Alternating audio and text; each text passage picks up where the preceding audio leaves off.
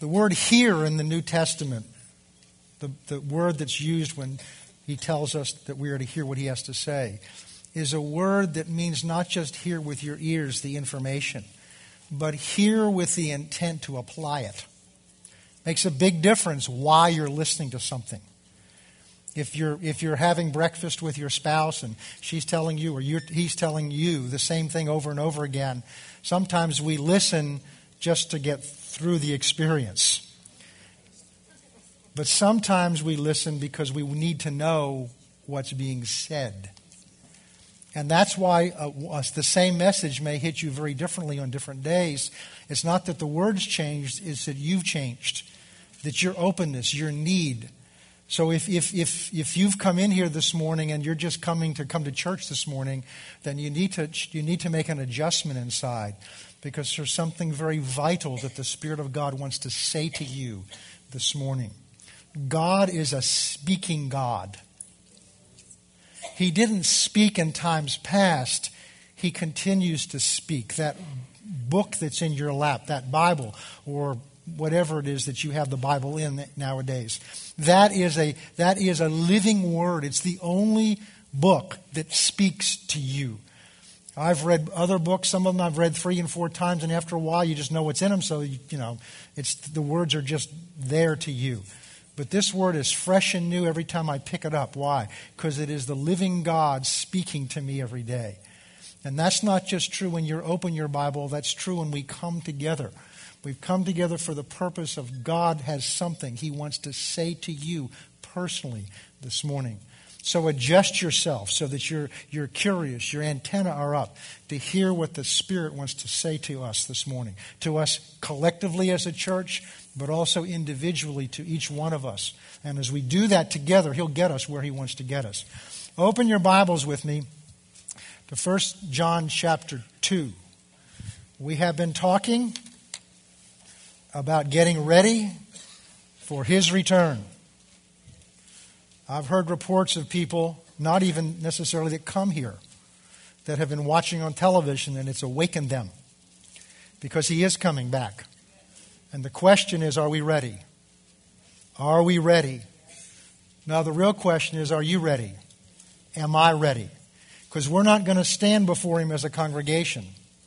We're going to stand before Him individually. You're not going to stand before Him as a couple with your wife.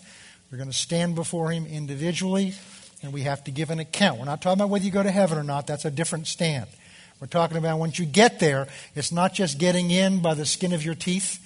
It's not just getting in with what Pastor Sam used to talk about as an insurance, fire insurance policy, you know, and the, the you know, the smokes off the back of your coattails because you just made it. and that'd be great. That's better than not making it. But now that you're there, now what? Whew, I made it. Well, that'll last a little while that you look back and say, wow, I made it. But now you've got to begin to look forward. And we're talking about eternity. Long time to think about things. Long time to reflect about opportunities. A long time to, to look back and see the things I did and I didn't do. But not only that, the Bible says we're going to, each of us has to stand before Him and give an account of what we did with what God gave to us.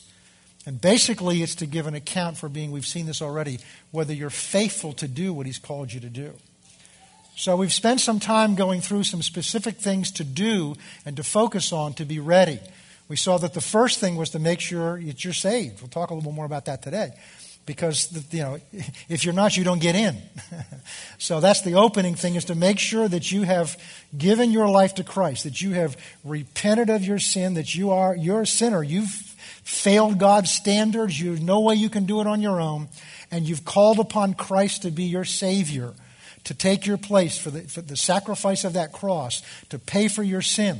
And by the way, I've been walking with the Lord for over 30 years, and I still have to come back to the cross. Because the, everything you do with God is through the cross. You don't get to be a good Christian, and therefore you go you avoid the cross now because you've been such a good Christian. Everything is through the cross. Our standing with God is through the blood of Jesus shed on that cross. And so we always have to come back to that and remind ourselves, or that's the basis of our relationship with God and with each other. So we've seen that the beginning is to make sure is that you know that we are in Christ, to that we have been converted. The second thing we saw we needed to do was to wake up. Realize where you are. And I gave you the example. It's funny, it happened again this morning. My wife smiled at me because I was in a deep sleep and my alarm went off. Sunday morning seems to be the only time that I want to sleep through the alarm. I don't know what it is, but I was in a deep sleep. I don't know where I was. I was somewhere on the other side of the world, and that, that alarm goes off, and I'm brought back into this period of time where where am I? What day is it? And realizing where, where what the reality is. Because when I face what the reality is, it changes what I do. I now got to get up. I now have got to begin to do some things. That's what wake up means. And so much of the church is in that slumber land right now, somewhere between, you know, a deep sleep and up and functioning. And we're in that, that in, in between zone where we're trying to figure out where we are. Well, it's time to wake up. The alarms are going off all around us to realize where we are in history, where we are spiritually, and therefore we need to face what we need to do. And that's not scary, that's good news. So we saw that we need, we need to awake. The next thing we discovered is we need each other. The Bible says that there's assembly required. In, in, in, in Hebrews chapter 10, it says, As you see the day approaching, even the more, forsake not your assembling together. Why? Because God made us to need each other. We are the body of Christ. We're not individuals who belong to Christ. We are his body, and he needs his body functioning at full efficiency in this day and age. So we saw that we need to be assembled together, and that means to physically come together. In this day and age, we have all kinds of devices that allow us to hear the Word of God and see the Word of God in the comfort of our living room, in our whatever you may be. And so there are all kinds of re- natural excuses for not physically coming together. But assembly means coming together. You don't want your body in different part, places, do you? You need it physically together. Well, he needs his body physically together, looking in each other's eyes, hearing each other's voices, putting a hand on each other's shoulders, giving a word of encouragement, or whatever it is that God has you to do. Then the next thing we saw we need to do is live right before Him. And we'll kind of see that a little bit again today. That as you see him coming, he says that, that, that as you see him coming, that we are to purify ourselves. We are to live right. Make sure you're living right before him.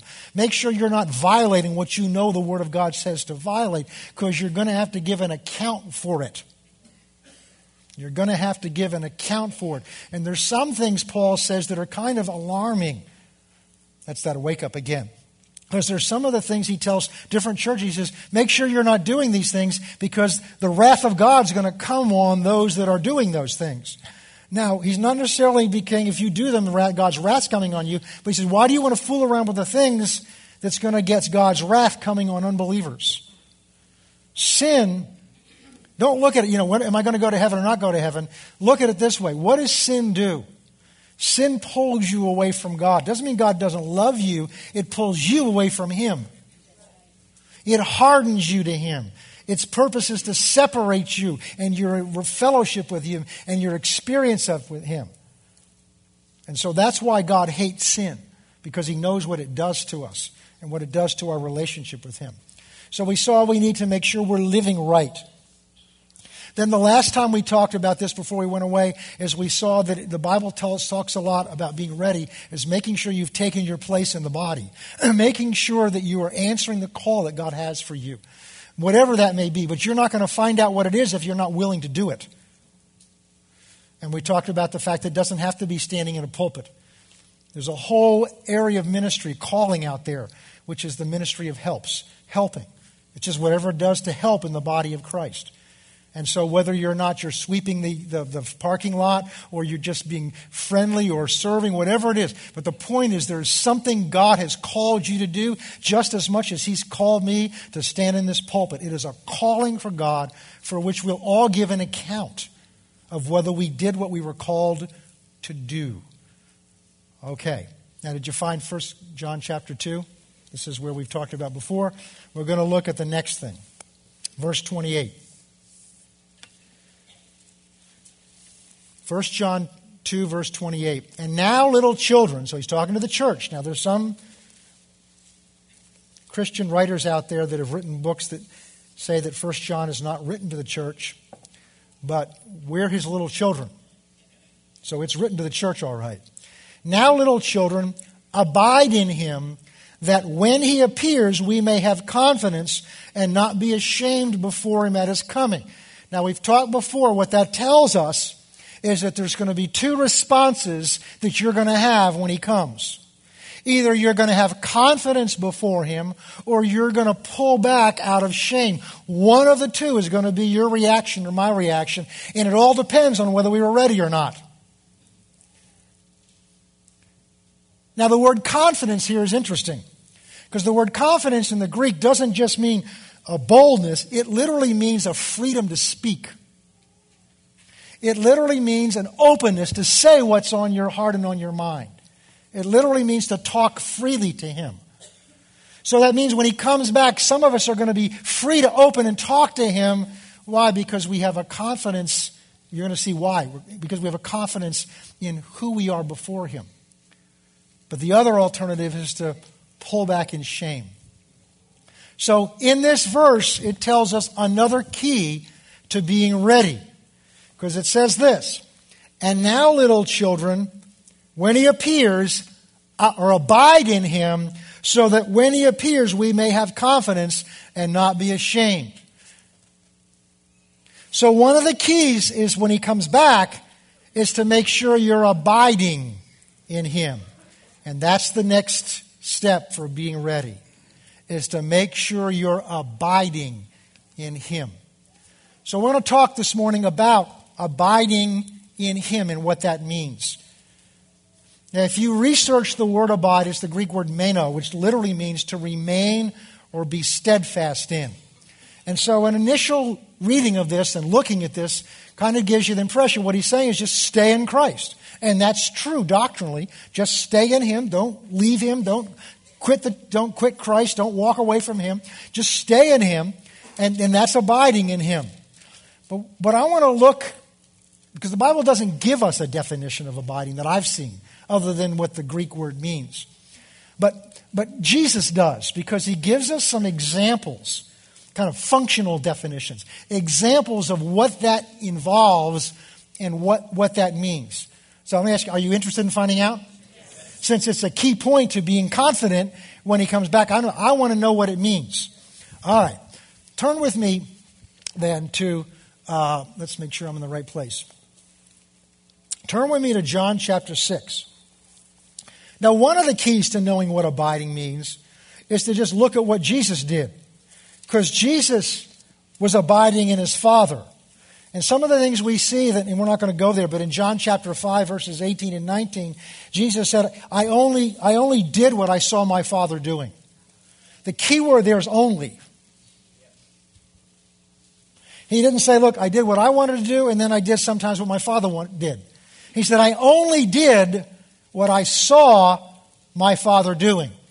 That tells us several things. That tells us, first of all, where his focus was. In order to see what his father's doing, he has to be looking at his father. I'm going to say that again. In order to be able to see what his father's doing, he has to be looking at his father. There's a child's game called Simon Says. You know, where, where you know, you, you know the game where you get a bunch of people and the leader says, you know, Simon says, put your hand on your head, and Simon says, you know, scratch your ear. Simon says, and then one of the times, they don't say Simon says and you do it, you're out. So you got to pay attention both by watching and by listening to what the leader's doing so that you don't, so you're, so you're in the group. And so Jesus says, I only do what I see my Father doing.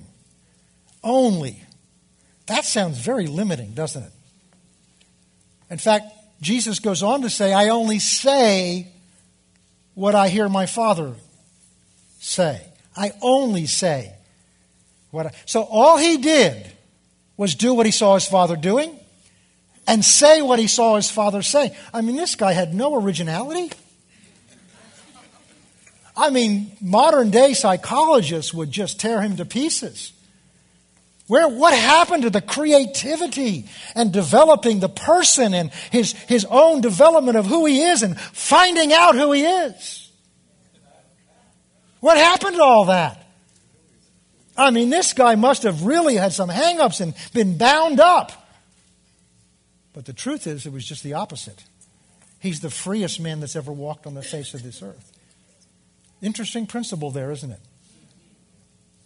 The more you yield yourself to Him, and the more He becomes who you are, the freer you are. Paul's ambition was to lose himself. We got so many Christians out there trying to find themselves. They need to get saved. Because the Bible tells you who you are. If any man be in Christ, he's a new creation. Paul says in Galatians 2:20, "For this is who I am, I've been crucified with Christ. Therefore, as a result of that, it's no longer I who live, but it's Christ who lives in me. And the life that I now live in this flesh, I live by faith in the Son of God who loved me and gave himself for me. At the end of 1 Corinthians, he says, I, through the cross, I've been crucified to the world, and the world's been crucified to me. Galatians chapter, or excuse me, Colossians chapter 3 says that if you have been raised with Christ, then seek the things that are above where Christ has died and is seated with the Father. Therefore, set your eyes on things above and not on the things that are on the earth. For don't you know that you've died and your life is hidden with Christ in God? Romans 6 says that if you've been ba- talking about sin and this issue of sin, it says, here's the answer. Don't you realize that when you were baptized into Christ, that means you were joined to him. You were baptized or joined into his death, his burial, so that you'll participate in his resurrection to newness of life. That's who you are. You have been joined, if you're a Christian, you've been joined to Christ. The Bible says you're one spirit with Him. So our whole job is not to find out who we are, it's to learn more who He is, because who He is is who I am now. Which is why the writer of Hebrews says in chapter 12, he said, considering that we have such a great cloud of witnesses that have gone on before us, let us run with endurance the race that's set before us, setting aside the sins and the, and, the, and the weights that so easily beset us. And how do you do that? The next verse says, looking unto Jesus, the author and the finisher of our faith. He is who you are. You've been joined to Him, so you need to learn more about who He is and less about who you are. And then the Bible says, here's how you do that. You begin to put him on. That means you start acting like who he is. Because that's who you are. So when you run up against a situation, don't figure out what you want to do. Ask yourself the question. It was wonderful, you know, bracelets and things that were popular a few years ago. What would Jesus do? It was a nice, cute thing, but it is the gospel. I ask myself in every situation, what would you do, Lord? What do you do in this situation? Because then that's what I'm going to do. Because we've been joined together. And I find as I do that and put him on in those situations and begin to talk like him and act like him, what happens is his life begins to flow out of me. And that's what Jesus did with his Father. Maybe there's a key in this understand what abiding means. John chapter 6. Now, the background to this story is that Jesus has just performed some dramatic miracles. First of all, he's just fed 5,000 men with a little boy's lunch. Then, when that was done, they went up on a hill, the disciples and Jesus. Nighttime came. Jesus says, Get in a boat and go to the other side. And as they were going, Jesus decided to go there also, except he didn't have a boat. And, and so he walked on the water. And you know the story walked on the water and, and the whole story. Now, when the dawn comes, the people that were there that he'd fed, they saw the disciples get in the boat, but they knew Jesus didn't get in the boat. The last thing they saw was he was on this shore and the disciples were in a boat going there. Now they look around, they can't find him. So they go around to the other side And, and, and, they, and Jesus starts talking to them. So this is verse 22. On the following day, the people who were standing on the other side of the sea saw that there was no other boat there except that the one which the disciples had entered. And Jesus had not entered the boat with the disciples, but his disciples had gone on alone. However, other boats came from Tiberias near the place where they ate bread. And so, when the Lord had given thanks. Now go down to verse 25. And when they found on the other side of the sea, found him, they said to him, Rabbi, when did you come here? And Jesus answered and said to them, Most assuredly I say to you, now notice this, you seek me. Is what we're talking about. Seeking him. People seek him for all kinds of different reasons. Let me get it, um, let me get it down to where we are this morning. People are here in church this morning for all kinds of different reasons. Now, there's no condemnation, but it does help to locate ourselves. Some people are here to fulfill an obligation because they'll feel better about themselves. Some people may even be here hoping that by coming the Patriots will win, or whatever team you're looking for. You'd be surprised the thoughts people have. You'd be surprised the thoughts that people have. But people are here this morning quote unquote seeking God for all kinds of different motives. And it's a good idea sometimes to check our motives, not pull everything out, but just do it. Why am I doing what I'm doing? Because we can have a good, uh, the right motive one day and just begin to kind of drift. So it's a good idea to check. So Jesus is saying to them, he's talking about why they seek him. You seek me not because you saw the signs, but because you ate the loaves and were filled. So, and that's true today. We've got people that are seeking the Lord, following Him, serving Him for what they're getting out of it. We live in a time in the church when most of the church is so selfish and self centered. Their motive for seeking the Lord and following Him is all they're going to get out of it. And, and, and, and that's okay when you're a little baby, because a baby, a child, a small child, is basically selfish and self centered. But if you're 25 and you're still doing that, you're going to run into problems. But then we live in a society that's 25, 35, 45, 55, 65, and on up, and still doing the same thing. Living for themselves and what they get out of it. The problem is we've got Christians doing the same thing. I don't see Paul talking a lot about that. It's in there. But I see him talking more about when he identifies himself, he identifies himself as a bond servant of the Lord. I don't hear a lot of people talking about being bond servants. I hear people talking about their blessing, and that's fine. God blesses us. But if that's why you're serving him, there's a problem. Then you're no different than these people. And Jesus, notice, they're there, sir. They're, they're, oh, this is good. They're following the Lord. Because he went to the other side and they came all the way around. They didn't take a boat, they came all the way around to be there when he was there. And I'm sure they felt, oh, we're following the Lord. And he's now going to begin to do some separating. Because as you're following me, you're seeking me, you're seeking me because of the food you got at the last service. You got a free meal. And that's why you're here.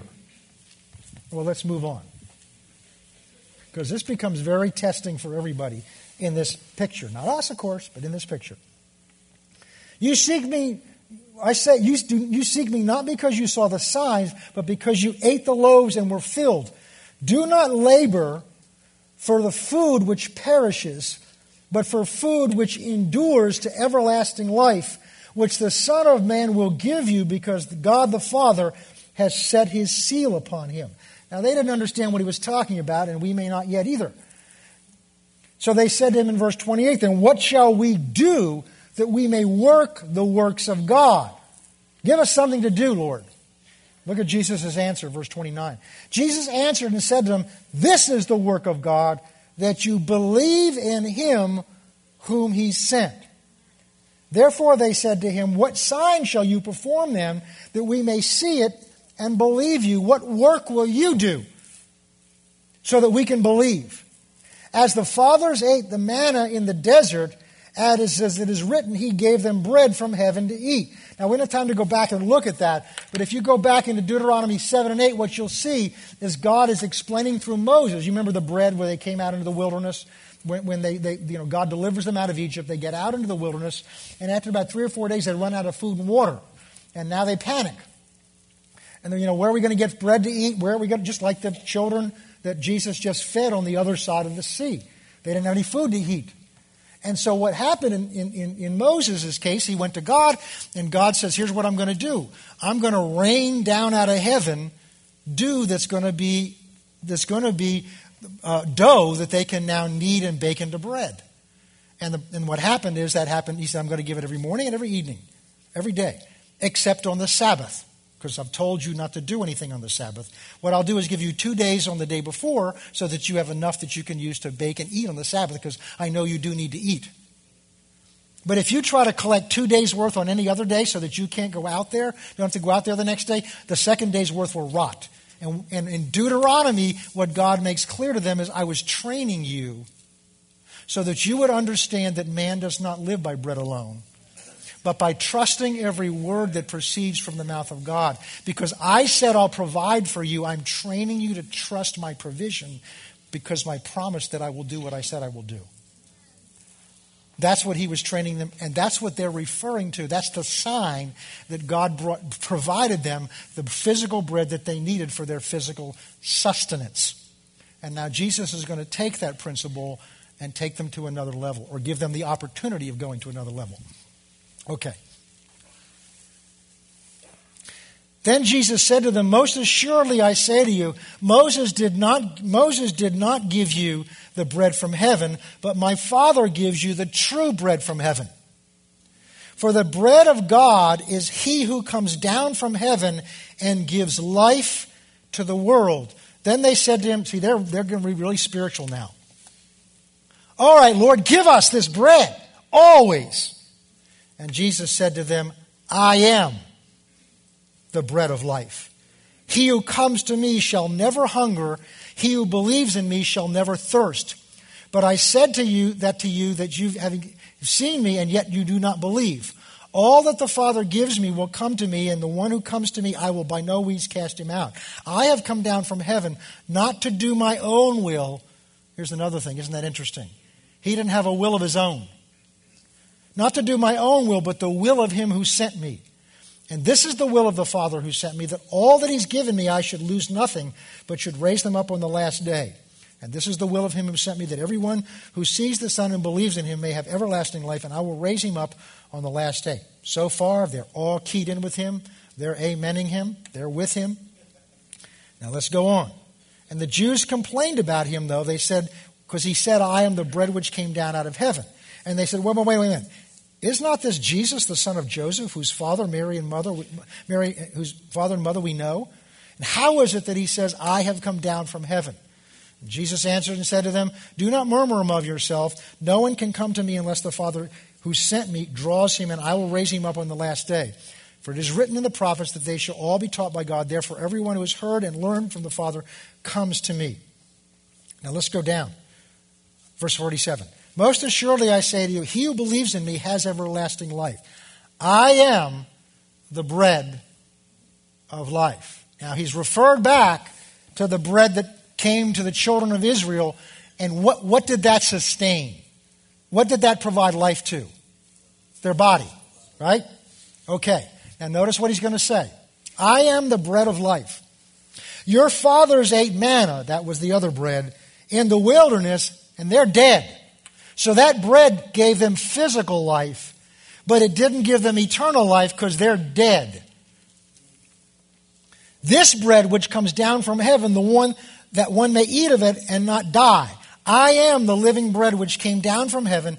If anyone eats this bread, he will live forever. And the bread that I give them, now he's really going to get them upset, is my flesh which I give for the life of the world. The Jews therefore quarreled among themselves, saying, How can this man give us his flesh to eat? And Jesus said to them, Most assuredly I say to you, Unless you eat the flesh of the Son of Man and drink his blood, you have no life in you. Whoever eats my flesh and drinks my blood has eternal life, and I will raise him up in the last day. For my flesh is food indeed, or it is real food, true food. And my blood is drink indeed, or true drink. He who eats my flesh and drinks my blood, oh, here we go, abides in me, and I in him. Now let's go over to verse 60. Therefore, many of disciples, many of his disciples, when he heard this, now the disciples, remember, he has three. He has a group of twelve disciples who are the apostles of the Lamb. There's a group of 70 that he has around him that he commissions and send out. And then there's a larger group. So disciples does not just mean the 12 here, because we'll see that. Therefore, many of his disciples, when they heard this, said, This is a hard saying, and we can't, who can understand it? And when Jesus knew in himself his disciples complained about this, he said to them, Does this offend you? What is it then if you see the Son of Man and ascend uh, where he came from where he was before? It is the Spirit that gives life, the flesh profits nothing. But the words that I speak to you are spirit and they are life. But there are some of you who do not believe. For Jesus knew from the beginning those who did not believe and would betray him. Verse 65 He said, Therefore I say unto you that no one can come to me unless the, been granted him by the Father. From that time on, many of his disciples went back and walked with him no more then Jesus turns to a disciple, his own, the 12, and says, Are you going to go away also? Simon Peter said to him, Lord, to whom shall we go? For only you have the words of eternal life. This was a dividing point, a separating of why people followed him. Because he was saying things that they liked, he was doing things that they liked. And now he began to say some difficult things that was hard for them to understand. And it can be hard for us to understand. But here's what I believe he's talking about. Just as the manna from heaven sustained their physical life, Jesus is saying, I am the bread of life, that if you will eat me, I'll explain that in a minute. If you will eat my flesh and drink my blood, then you will have eternal life in you. Now, what happens when you eat something? This isn't complicated it becomes part of you, doesn't it? Your body processes it. The part of the food that is not beneficial, it eliminates, and the part that is beneficial, whether you need it or not, it puts somewhere. If it doesn't use it up, it finds a place to store it. And so that ham sandwich that I had two days ago, it's here somewhere. the parts of it I didn't need, that it may need in the future, it placed somewhere. So it's now, listen to me, it's now become part of me. It's abiding in me. And I'm abiding in it. So eating of something, consuming it, gives this image of a union, a joining together, a becoming part of something. Now, what happens when that ham sandwich becomes part of me? It begins to take on my characteristics. You can't look at me and see the ham sandwich hanging over here. Now, that may be the ham sandwich. But listen to me, listen to me. It doesn't look like a ham sandwich anymore it looks like me. Because it's been absorbed in me and become part of me, it now begins to look like me and act like me. Oh, this is going to get better. And this part over here will function together with this part over here and with this part over here it, they, it will cooperate together with the other parts of me that may not have been a ham sandwich. May have been a glass of juice. It may even been a piece of cheesecake. Very different kinds of food that now can work together because they're now part of the same body. They don't argue with each other, even though a ham sandwich may not normally get along with a piece of cheesecake. Now, there's some of those foods I've tried to put together in my stomach, and they definitely didn't get along. but eventually, they became part of me. While they were separate and in my stomach, they may battle each other. But once they become part of me, there's no longer a battle going on because they've lost their identity in me. And I believe that's what Jesus is talking about. Except instead of a ham sandwich, it's Him we're taking into ourselves. It's Him we're being joined to. And in that case, instead of the ham sandwich becoming me, that me becomes what I've partaken of because He's greater than I am. Okay, let's move along. Let's look at another example. And that's what they had trouble with because now He's changing the subject from being getting things from Him. Notice what they said. They started out by looking at what, what they were going to get. He says, You're following me not because of the miracles I did, not because of the signs I performed, and the signs pointed to who he was. That's why the significance of that. But you're following me because of the food I'm providing for you. So then he got them above that, and now they say, well, what works do we have to do? So there are many Christians out there that are trying to work for him. So here's the issue. This is what it's all about. There are many people in church, and I don't mean necessarily in this church, in the church, who, because we're talking about what it means to believe in Him. That's what he's talking about here. Believing in, in Him is a functional thing. It's something you don't do just in your mind. It's done with your heart. If you believe with your heart and confess with your mouth, Jesus Christ is Lord, you shall be saved. But there's some people that only believe in their head. It's called mental assent. They read what the Bible says who Jesus is, and they mentally agree with that. But it doesn't have an effect on them. You can agree with all kinds. I went, when I was in college, I was a philosophy major. Between the time I started and I ended, I agreed with all kinds of philosophies while I was going along. And none of them changed me or affected me. They were different ideas, different ways of looking at things, but they didn't change me. They just excited my intellect. They, they, they challenged me and even, and even became proud of what I knew. And there are people in church today in that same case. They know the Bible. They come to church. They do things. And their confidence is in what they know. And they know about Him. They can quote scriptures. And their confidence is in that they can quote scriptures in the, in the scriptures, in the books they read, and how many times they read their Bible. And we should do those things. But it's an intellectual knowledge of Him. And the key is does it change you? The next thing they looked at is, well, all right, then what do we have to do?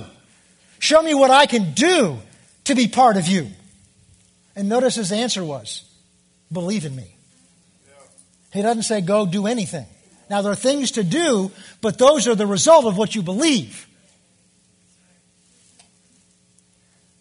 What he's talking about here, abiding, is all about a relationship a heart relationship with Him, and the evidence of it is it changes you, it affects you.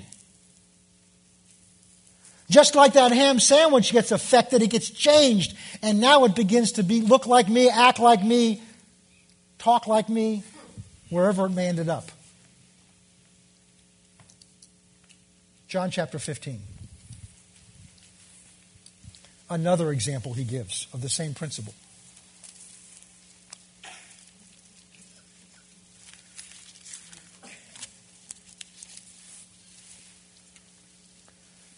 I am the vine dresser, my Father is the vine, my, I'm the true vine, my Father is the vine dresser. Every branch in me that does not bear fruit, he takes away, and every branch that bears fruit, he prunes it that it may bear more fruit. Now, the word take away also can mean lift up. Verse 3. Now he's talking about them. You are already clean, that means saved, because of the word that I've spoken to you. Now here's what you need to do Abide in me, and I in you. And now he's going to give them an example of what that means. As the branch cannot bear fruit of itself unless it abides in the vine, neither can you, that is, bear fruit, unless you abide in me.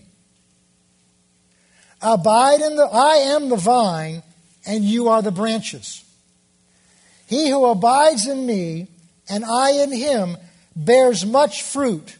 For without me or apart from me, you can do nothing.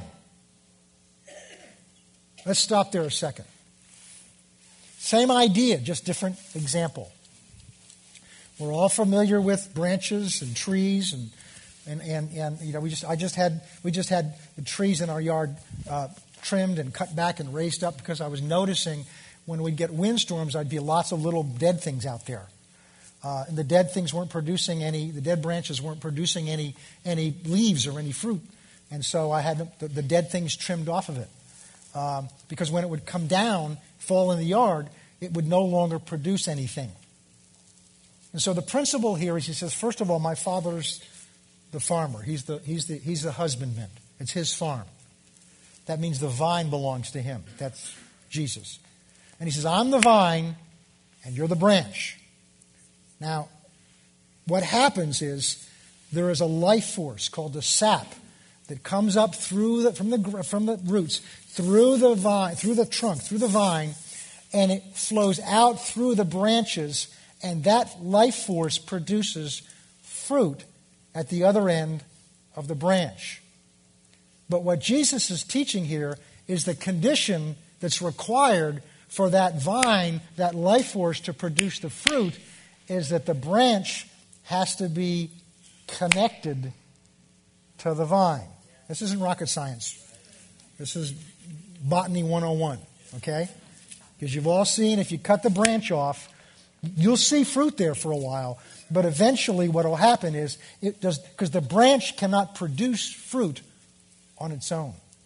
So, what Jesus is telling them is your purpose, you're called to produce fruit, but you can't produce it. So, here's what you have to do so that I can produce the fruit through you. You have to make sure that you're connected to me.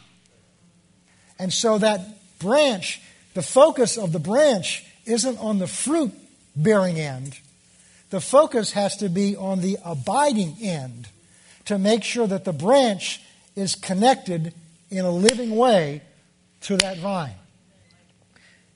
Notice this being close doesn't count, being near doesn't count. Because as long as it's not connected, the life can't flow through it. So being around the Lord isn't good enough. Trying to do the things of the Lord won't produce His fruit. It may produce fruit that looks good to you and other people, but in His, we're talking about what He sees. Because after all, we're going to stand before Him. We're not going to stand before the horticultural society. You're not going to admire the beautiful blossoms at the end of your life. We're going to stand before Him, and He's going to evaluate what fruit was beneficial to Him and to His kingdom. Just as we looked at faithfulness it's faithfulness to what He's called you to do, not just do good things. It's whether they're beneficial to Him and to His kingdom, not whether that's beneficial to other people. That's not our judgment, that's His judgment. So it's whether the fruit is of value to Him, not to me. So the way you do it is make sure that I'm staying vitally connected to Him. And the evidence that I'm vitally connected to Him is He's producing fruit in me, through me. So my focus has to be my relationship with Him. Now, what do we do to do that? What is the evidence of doing that? First of all, it means just as with the ham sandwich, we start acting like Him. What would Jesus do in this situation? See, as I'm doing this and focusing more on this and meditating on these scriptures more, what I'm beginning to do is identify when I try to get involved in a situation. Somebody does something or says something, and I just, this flesh rises up as I want to give them a piece of my mind. That's me. Now, what that is, literally, is now what I've done. See, I'm joined to Christ. Okay? But this situation comes up, and now I've decided I'm going to handle this myself. So I leave him, I want to leave him there and go off and handle this myself. So I've determined every day when I get up, Lord, I don't, when I finish my time with him, I don't want to go through this day living my life on my own, separate from you. So, whatever situation comes up, my first reaction is, Lord, I'm in you. What do you do? What do you say here? How do you handle this? How do you. Now, do I hear an answer all the time? No. Paul didn't either. You look in Philippians chapter 3, he said, I've not attained it yet. But I press on, forgetting what lies behind. Forget, I press on towards the upward call of Christ that's in, of God that's in Christ Jesus. So I'm pressing on. I'm, I'm pressing into Him. I'm pressing tighter and tighter and tighter and tighter and tighter and tighter and tighter. So when you're abiding in Him, what happens is you begin to act like He does. You begin to talk like He would talk. Certain things that would have come out of your mouth before won't come out now because they won't sound like Him. Something may come on television. You say, I don't want to look at that. I had that happen just yesterday. Something came on, and I just, I'm not going to look at that. And it, you know, in itself itself, it, it wasn't bad in the world standards or even in most Christian standards. But I'm not looking at, his, at their standards. It's the Lord looking at this. Do I want Him looking at this? No, I didn't. So I turned it off. There may be things that you hear you need to turn off because He's hearing them. And the more you become identified with Him, in a practical way that you live your life, the more you become conscious of your union with Him and the more of His fruit He can begin to produce in your life. And that's what He's talking about here. Let's go. Um, let's see. Let's go to back to 1 John. While you're turning back there, 1 John chapter 2. While you're turning back there, um, another thing that's part of this is that what's involved in all of this is therefore his words, which are in your Bible or what he speaks to you, begin to take on a meaning and an authority that's different. Remember, he says, I always do what I hear my father say. I always say what I hear my father say. See, his word begins to have an authority to you other than it's a good suggestion, other than it's a handbook for your life to be blessed. It becomes an authority in your life. Why? Because you become joined to Him. In fact, it, later on, we didn't read that far, but Jesus, after he talks about this union, he says, Therefore, if you do what I command you. Well, let's look at that. 1 John chapter 2. Let's look over at um, verse 3.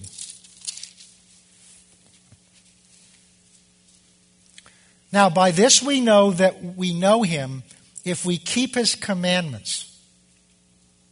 He who says, I know him, and does not keep his commandments is a liar, and the truth is not in him. But whoever keeps his word, truly the love of God is perfected or matured in him. By we, this we know that we are in him. By this we know that we are in him. Why? Because his word is perfected in us. His love is perfected in us. And his love is perfected in us because we keep his commandment. Verse 6 he who says he abides in him ought also to walk, that means conduct yourself, just as he walked. He who says he abides in him, the proof of it is do you walk the way he walks? Now, again, it's a process. It's a process. He who says he knows me then keeps my commandments. It's interesting because in Matthew chapter 7, I think it starts in verse 22. In, in, in chapter verse 1 through 22, Jesus talks about uh, ask and you'll receive, seek and you'll find, knock on the door. All these wonderful things about asking, God's going to give you, asking, God's going to give you, asking, God's going to give you. Then the next verse talks talking about what he asks. Just as in John 15, he talks about, you know, if you, if, if you abide in me, then whatever you ask, I'll do. But then he talks about obeying him, which is doing what he asks. See, it's a mutual relationship. If we want God doing whatever we ask, he expects us to do whatever he asks. But he doesn't ask, he commands. He doesn't ask, he commands, just like he doesn't suggest, he commands.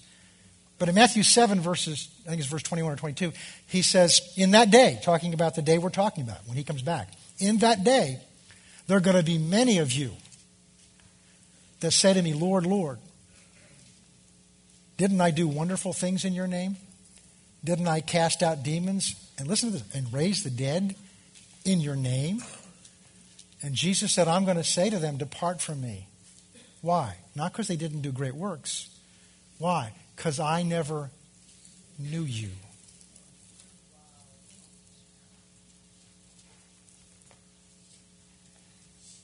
I didn't have a relationship with you.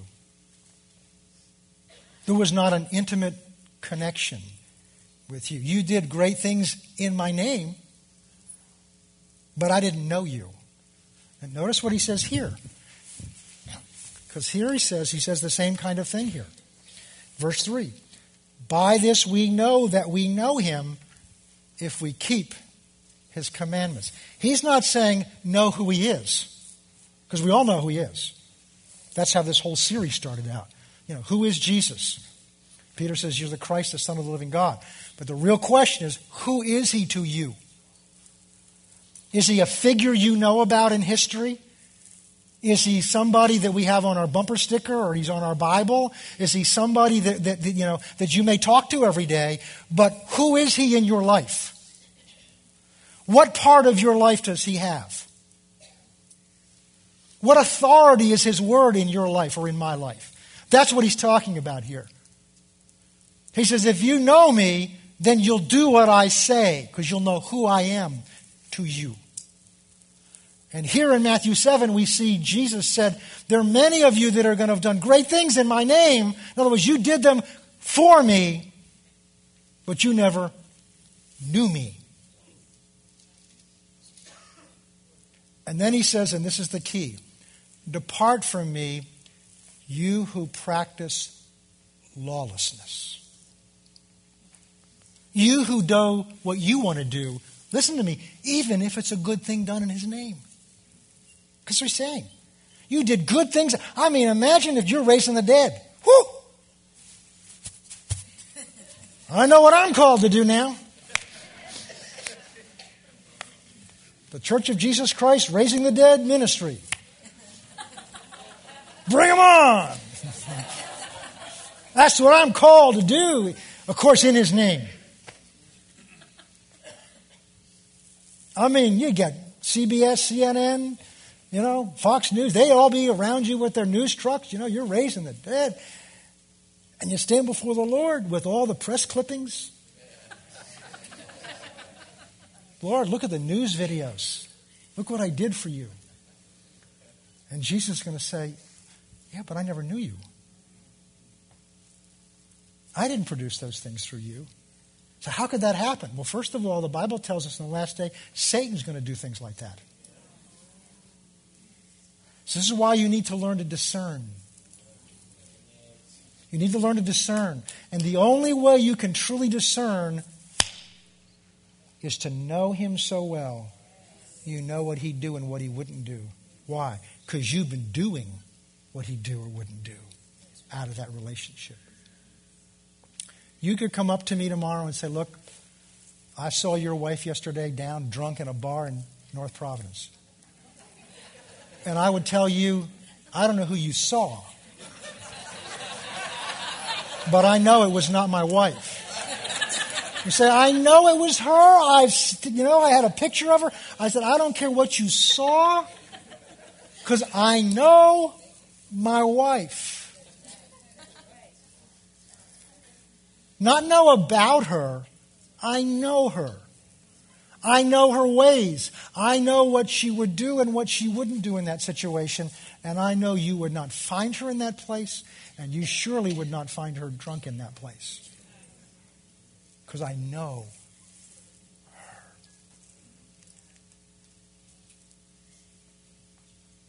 Abide in me. When we abide in him, we act like him because we're joined to him. I mean, it's, it's human. The more you hang around somebody, the more you begin to act like them. That's what Proverbs, most of Proverbs is about, is being careful who you hang around because you'll pick up their habits, you'll pick up their attitudes, you'll pick up their way of thinking. And some of you have had children that you've seen that happen to. They began to hang out with the wrong crowd. They began to abide with the wrong people and the wrong attitudes and the wrong influences, and they begin to pick them up. And that's true spiritually. Abiding with Him means spending time with Him. There's no substitute for time. Abiding with Him means obeying Him. Because every time you obey Him, you have a closer connection. Every time you disobey Him, you pull away a little bit. You're trying to handle it on your own.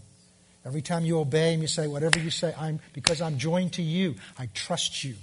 I don't see how this is going to work. I don't think I can do this. I don't want to do it. But I trust you. Spending time with Him, obeying with Him, obeying Him, giving His word place in your life, the place it deserves, talking like the way He would talk, and treating each other the way He would treat us. Notice that's what God says. Forgive one another as I have forgiven you. Love one another as I have loved you. In other words, act like me. And I'll end with this. In Matthew 6, we've talked about this before. Jesus sets some of these standards out. And he says some very demanding things. We talked about them on Wednesday night. He says, in one of the most famous things we, you, you, the people know about, he says, turn the other cheek. You know, so if Jesus said, if somebody slaps you on one cheek, turn the other, because the, the Old Testament says an eye for an eye and a tooth for a tooth. But I say to you, if somebody slaps you on the left cheek, turn the right, or the one or the other. He said, if somebody tries to, to take your cloak, give them two. If somebody asks to borrow something, give them more. In other words, be generous with them. And he says, then if somebody, you know, hurts you, harms you, don't, don't go, don't repay, repay evil with evil, but instead repay with good. That's in Romans 12. And then he goes on to say, But even if somebody spitefully uses you, bless them. Bless those who curse you. Pray for those who spitefully use you. And he gives the key of all that so that you may be like your Father who is in heaven. Your Father, not your God who commands you to do it, but your Father whose image you've been born again in. Relationship. This Bible is relationship from one end to the other. It starts with relationship in the Garden of Eden, and it ends relationship in the new heaven and the new earth, in the new heaven, where we're all together with Him, physically in His presence. And it's all about His relationship with us, abiding. And then it goes on to say in 1 John chapter 3, he says, because we'll have confidence when he comes back. Why? Because we're going to see him as he is. In other words, we're going to look at him and look at us and look at him and look at us and say, wow, I'm just like him. And that's where the confidence is going to come from. We're not going to see a Lord standing in front of us who's love and joy and peace, a, a Lord who's sacrificing and all those wonderful attributes that he is, and then look at our selfish, self centered stuff. That's when we're going to shrink back in shame. But when we look at him and realize, ah, I look like him. Now, I mean, I'm not perfect like him, but I, I see I'm acting like him. I'm talking like him. Then that's going to give me confidence that I belong to him and to stand before him.